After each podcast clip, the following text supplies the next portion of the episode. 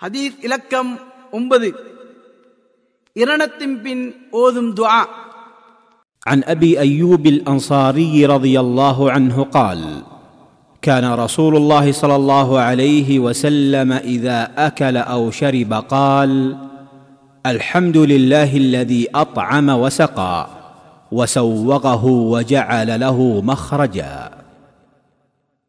நபி ஸல்லல்லாஹு அலைஹி வஸல்லம் அவர்கள் சாப்பிட்டால் அல்லது அருந்தினால் பின்வரும் பிரார்த்தனையை ஓதுவார்கள். அல்ஹம்துலில்லாஹி அல்லதி அத்அம வஸகா வஸவ்வகஹு வஜஅல லஹு அறிவிப்பவர் அபு ஐயூப் அல் அன்சாரி ரலியல்லாஹு அன் ஆதாரம் அபு தாவூத். ஷேக் அல்பானி இதனை சஹி என கூறியுள்ளார்கள். பொருள் உணவளித்து நீர் போற்றி அவற்றை சமிபாடடைய இலகுபடுத்தி அவை வெளியேறுவதற்கு வழிவகுத்த அல்லாவுக்கே எல்லா புகழும்.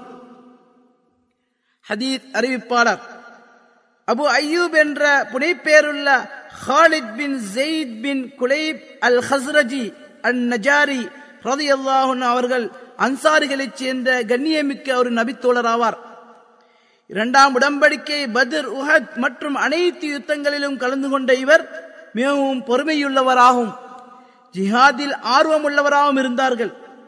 நபி அவர்கள் மதீனாவுக்கு ஹிஜ்ரத் வந்தபோது முதலில் இறங்கிய இவர் இறங்கியது இவர்களில் இவர்களின் வீட்டில்தான். மஸ்ஜிது நபவி மற்றும் அதனை அடுத்து தனது வீடு ஆகியவற்றை கட்டும் வரை அங்கு தான் தங்கினார்கள். நபி அவர்களிடமிருந்து நூத்தி ஐம்பத்தி ஐந்து நபிமொழிகள் அறிவித்துள்ளார்கள்.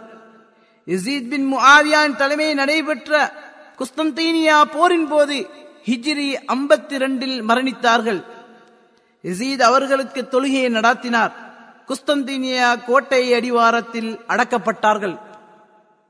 ஹதீஸிலிருந்து பெறப்பட்ட பாடங்கள். ஒன்று ஹலாலான நல்ல போசா கிடைப்பது அல்லாவின் அருக்கொடைகள் உள்ளது. இதற்காக அல்லாவை புகழ்வது முஸ்லிமின் கடமையாகும். இரண்டு அல்லாவின் அருக்கொடைகளை ஏற்று அது பற்றி சிந்திப்பது அவனை வணங்கும் நல்ல முறைகளில் ஒன்றாகும். மூன்று முஸ்லிம் தன்னை படைத்து உணவு அளிப்பவனாக அல்லாவை அறிந்து அதற்காக அவனை புகழ்ந்து நன்றி செலுத்த வேண்டும். அவனை மறக்கலாகாது.